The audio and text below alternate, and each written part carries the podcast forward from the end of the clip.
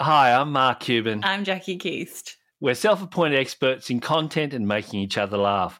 Welcome to our podcast on the tools, where we talk about what we've been watching, reading, listening to, and scrolling through. This week, we'll be talking about TV reality series Naked Attraction and podcast It's Nice to Hear You.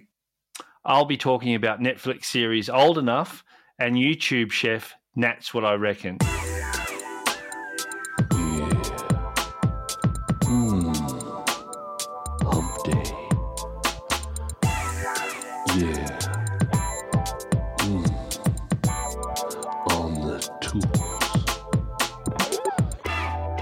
Hey, we're back. We're back. Look at you, JK. You're looking all refreshed and relaxed. Thank you.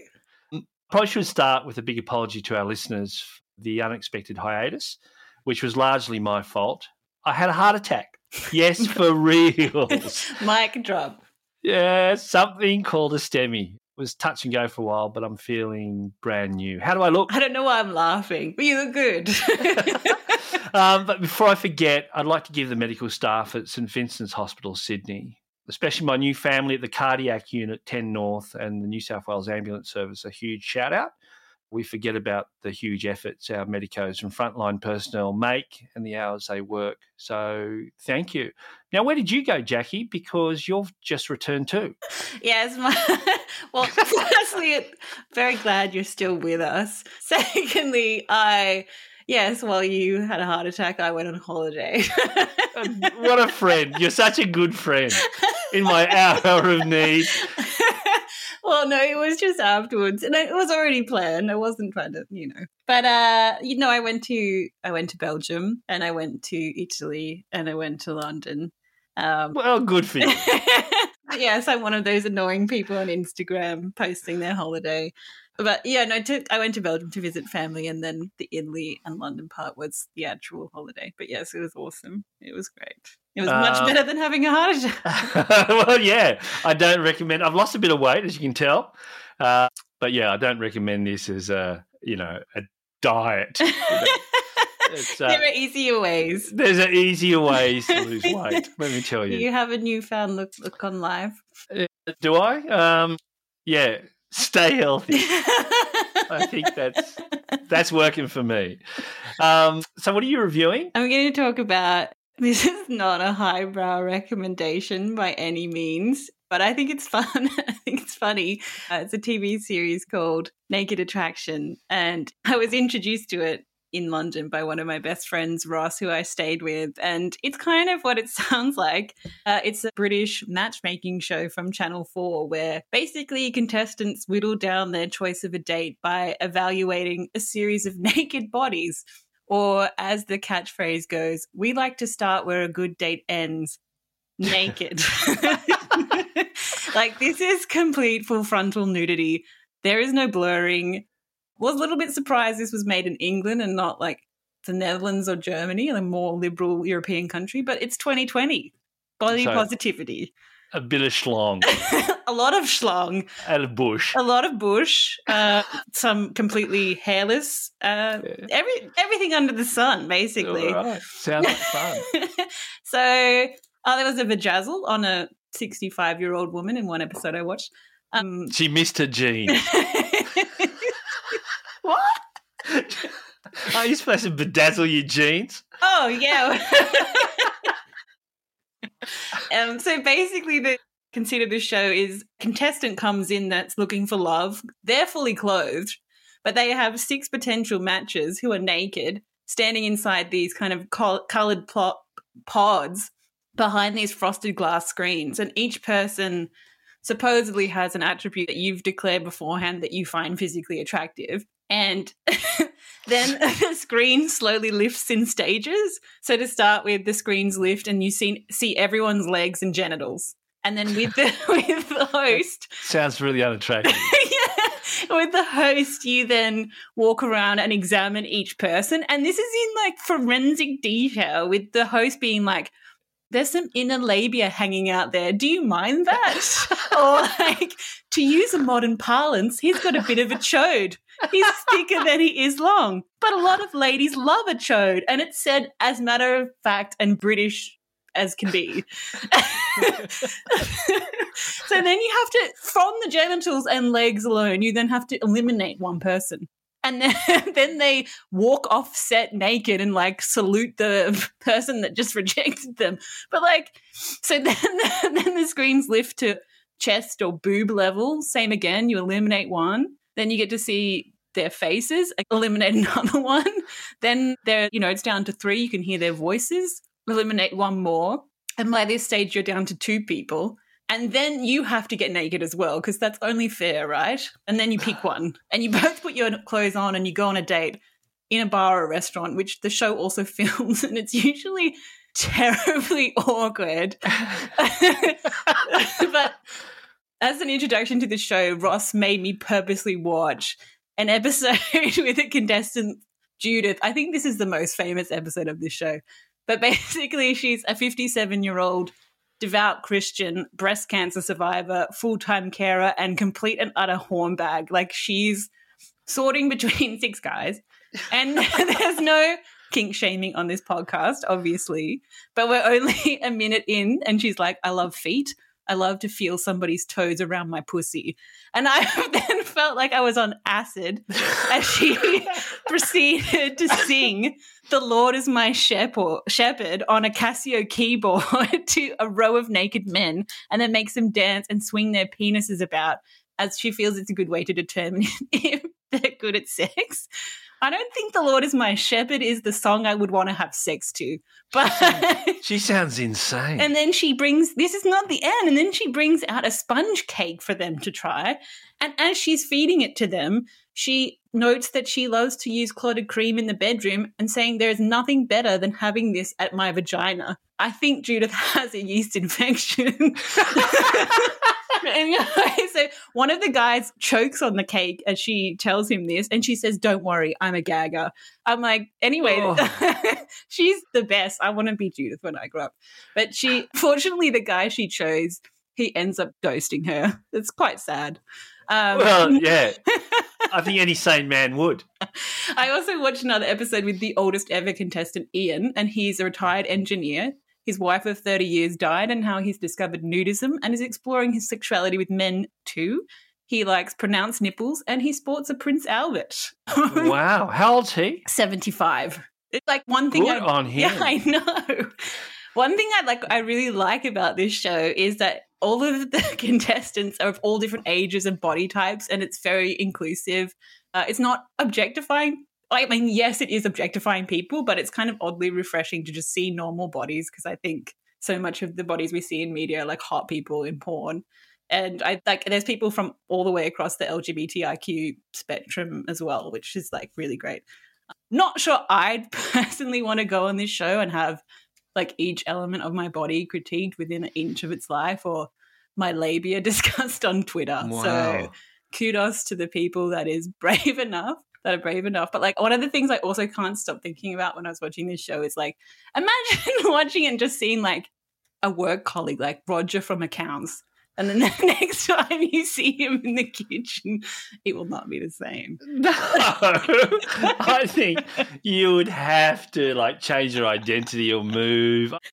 And like, wow, I don't know how I feel about the. You'd have to be a bit mad. I you'd think, have to, to be, Well, you'd have to be. I think you have to be so self confident about your body to go on national, in, well, international television.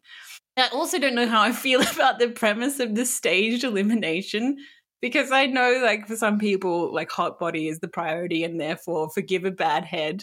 But, like, to me, the face is physically the most important thing. And, like, what if you eliminated the person with the hottest face first because they have weird pubic hair or something. And you know you end up with two mugs. Like i just obviously this is before you know you get into someone's personality and humor and intellect and whether that plays into whether they're attractive or not but is that is that show available domestically or just? So like lots of the episodes are on youtube and i kind of find that weird. I thought they would be pulled down because they're com- full on nudity but they're also apparently on i did some googling it's on nine now I'm surprised it's not on SBS.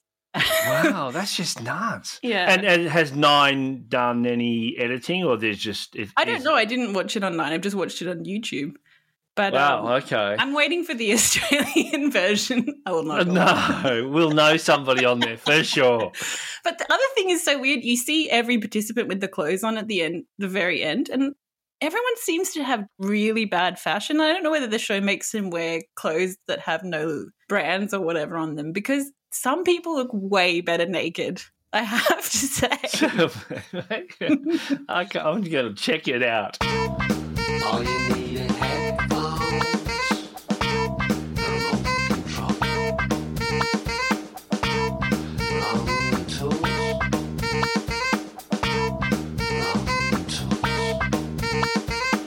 So while I was recovering, I had ample time to watch lots of content while you were jet setting around Europe. I discovered an amazing Japanese documentary series called Old Enough on Netflix. Unlike Naked Attraction, Old Enough is probably the most. is like the opposite end of the spectrum. It's the opposite. It's probably the most wholesome show I've ever watched. The series now has over 20 episodes and is completely unscripted. And it's about Japanese toddlers slash children. Mm, I don't know, how old does a child have to be uh, when they move from being a toddler to a little child? I don't know, like four or five. That's what I thought. Well, these children range from two to five and are sent on simple errands to help out their parents. The tasks set in the program reflect errands Japanese children carry out in real life. I remember my mother sending me to the corner shop to get milk, and I must have been about four years old, and I always got in trouble because I had the wrong change. Were you buying it? Like these kids buy themselves things I- sometimes. how would I know? Just hand over the coins.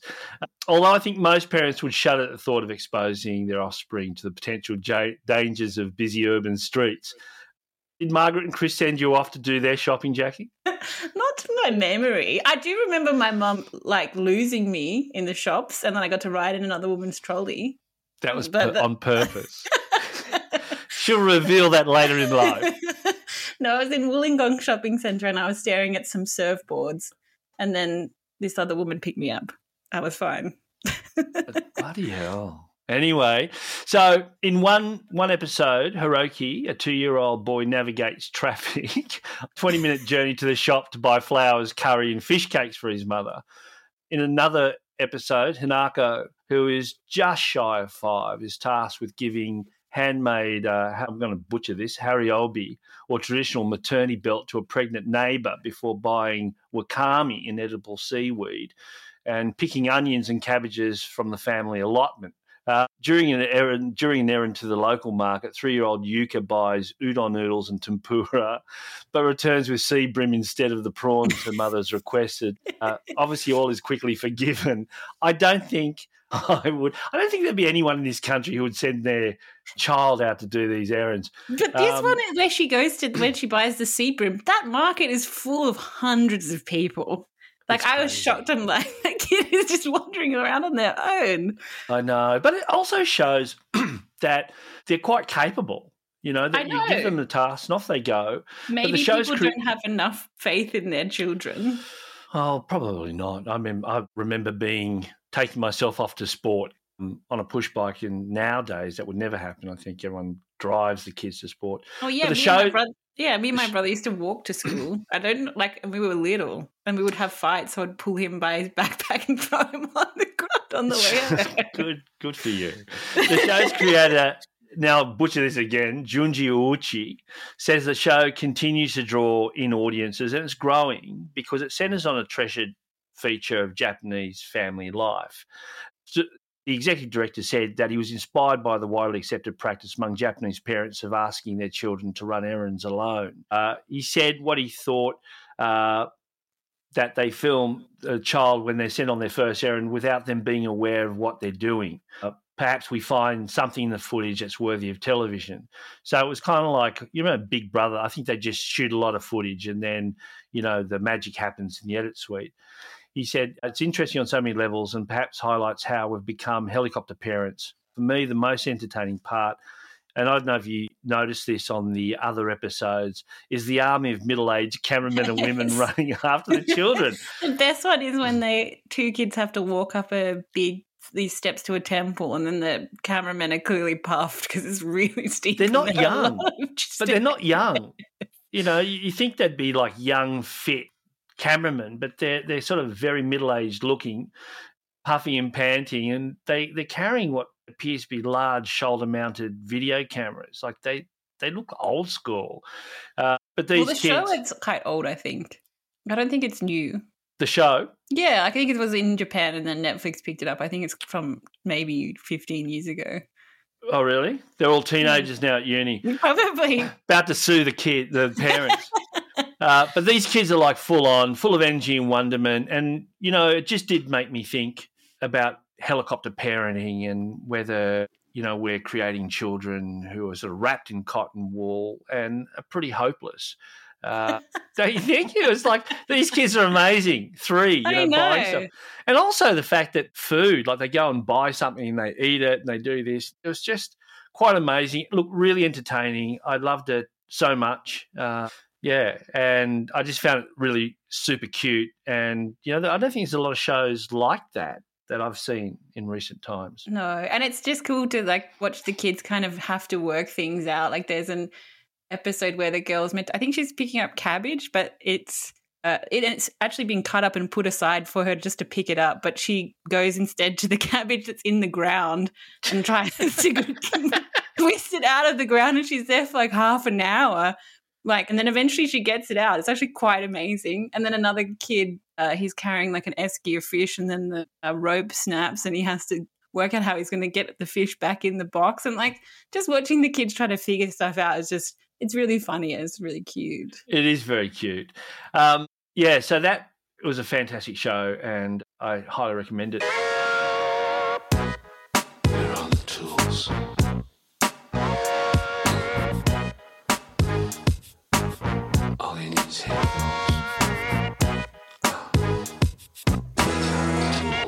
What else you've you been watching? I've been listening to a podcast. Listening. Listening. What else have you been listening? You always throw What else have you been what else have you been listening to? I've been listening to a podcast. It's nice to hear you. So this is probably at the opposite end of Naked Attraction. And I also thought it would just be an interesting follow up to like when I think it was episode five, we talked about online dating based on a book that you read.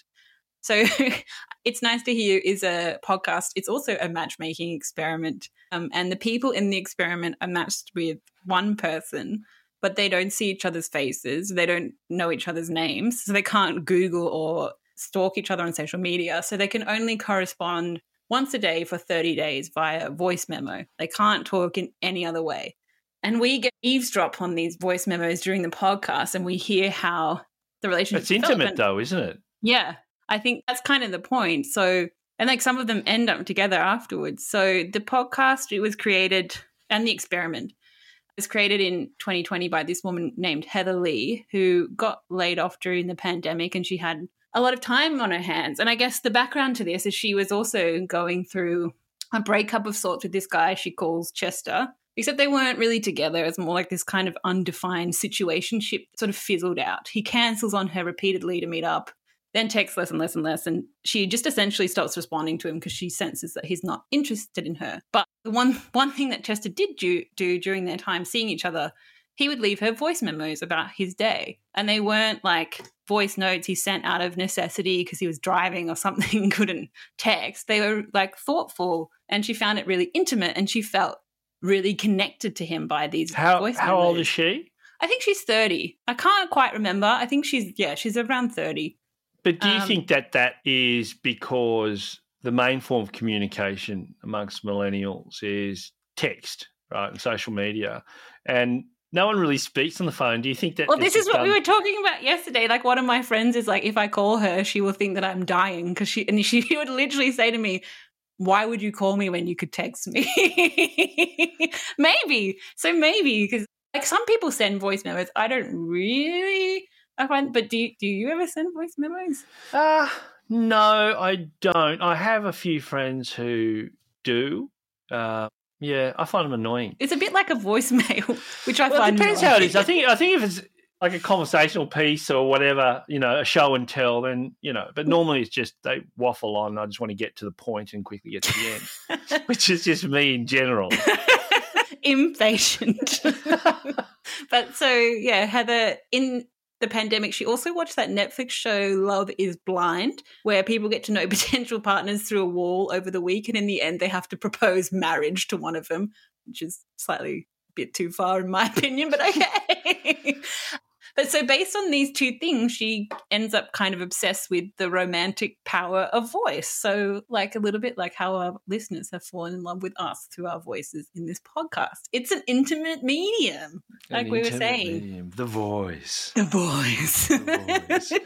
like, so Heather believes in modern, normal modern normal dating apps there isn't space for vulnerability to evolve so people are too stuck in trying to be witty or they're trying to be superficial so she decides to create an alternative. She wants to reverse the order in which we are attracted to people emotions first, using voice, and then physical attraction. So she matches together all the couples.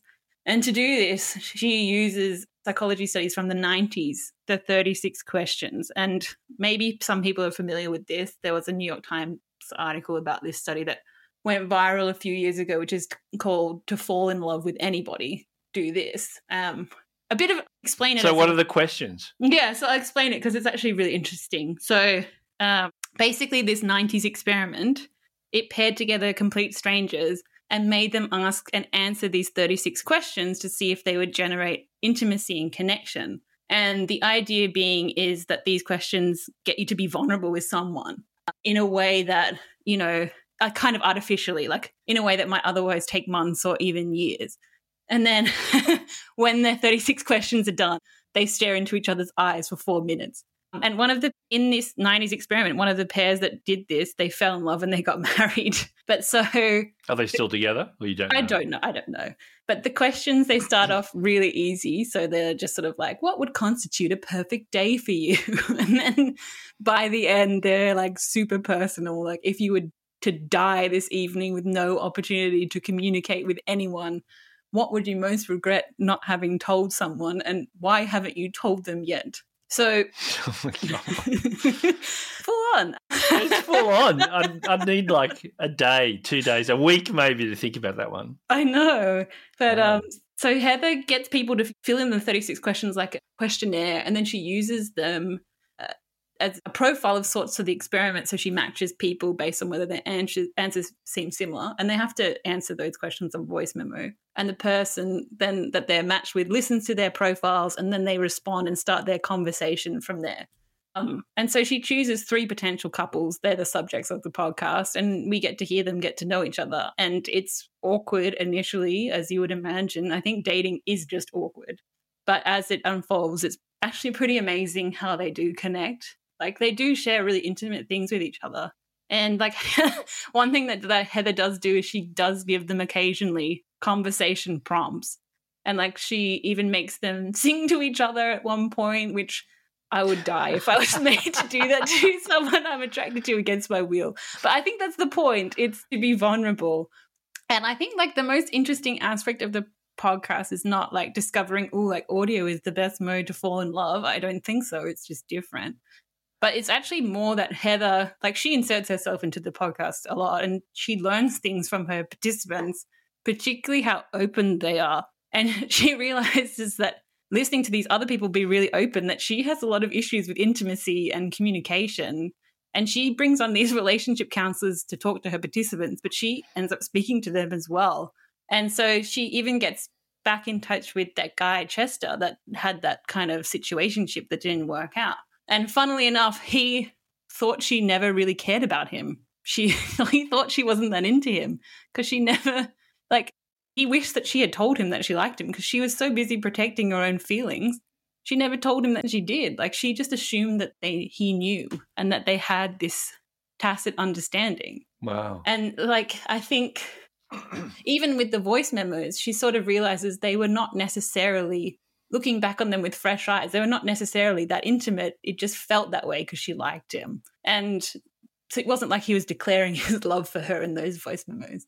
But so she basically she wasn't vulnerable and she realized she wasn't vulnerable in her previous relationships before either. And I think when I was younger I'm probably guilty of that too. Like I think it's hard to put yourself out there sometimes and say like I like you. It can be hard.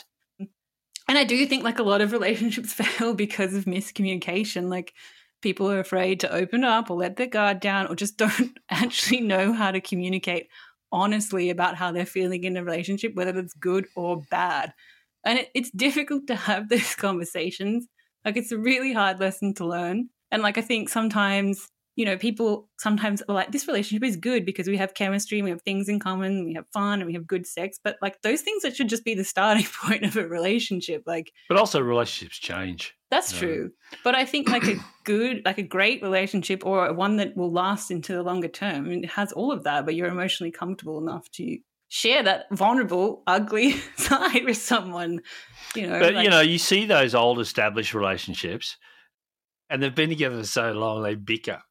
Oh, that's my parents. They're they're probably listening to this podcast. you know, it's over the most ridiculous things. It's like you should you should just break up. no, I don't think that my parents should break up. Like, No, I'm just saying. Like my parents are the same too.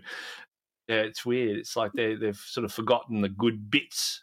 well, you got to still spice it up, but uh, yeah, I think like I think I don't want to know about my parents spicing. No, I'm trying to speak generally and also No. not speaking about my Don't want to know. But I think like being vulnerable, I mean, that's what leaves leaves you open to rejection, which I think is why in dating a lot of people are afraid to go to that stage. But like if the other person is vulnerable with you in return, that's how you build trust and connection with other people. Yeah. Really. That sounds fascinating. That, uh, It's so interesting. it's Really the uh, complete opposite of choosing someone based on how their genitals. yeah. Well, it's not really what you base a relationship on, but maybe you do. I don't know. Here are the tools.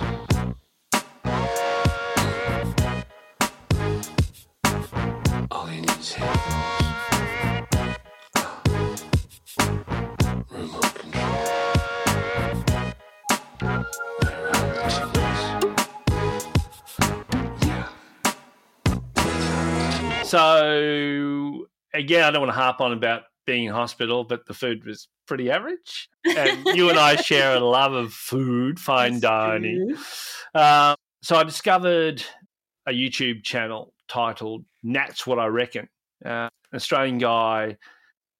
He he's bizarre. I was just I like how do I describe? He looks like he could be a member of a metal band. You know, lots of ink, I think he probably is long maybe. hair down to his waist. You know, some strategically placed piercings on his face, and he swears he loves to cuss and loves cooking. He, and I think he discovered that from his dad.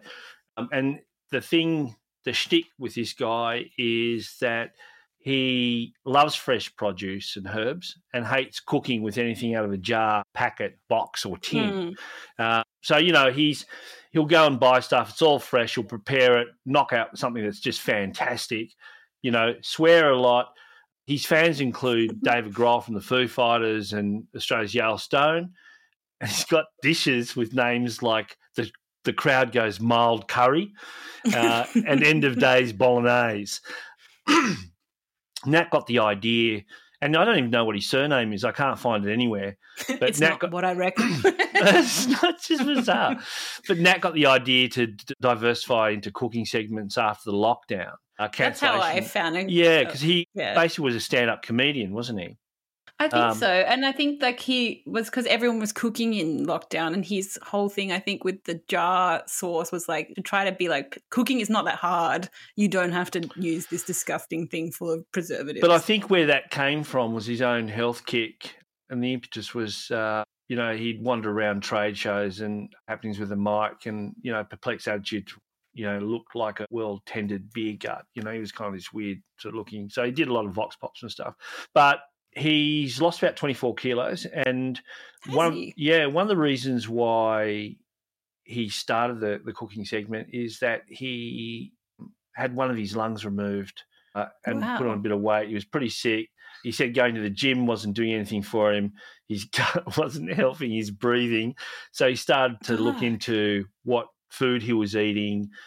And basically, you know, it's easier to prepare a nutritious meal. It's not as expensive and it's better for you. And look, he's it's funny to watch. It's great. He cuts up the videos are short and sweet and fast. Yeah, just amazing and really entertaining. Yeah, like funny. a really sweet guy too. I think. Uh, but yeah, that sort of got me through, and you know, I was daydreaming about eating his food while in hospital. have you made any of his things? no, I have. I made. I think it was in the first lockdown. I think it was French onion soup, which I had never made French onion soup before. It was good. was it good? Yeah. One thing I did learn from him as well is to never buy rosemary. Have- Have you seen the videos where he goes out and like cuts down rosemary on the street? And now I realize it's true. Like rosemary grows everywhere. I wouldn't use rosemary from Sydney streets. It's probably full of mercury and heavy I metals. use the rosemary No. from the local park. There's like a near where I live.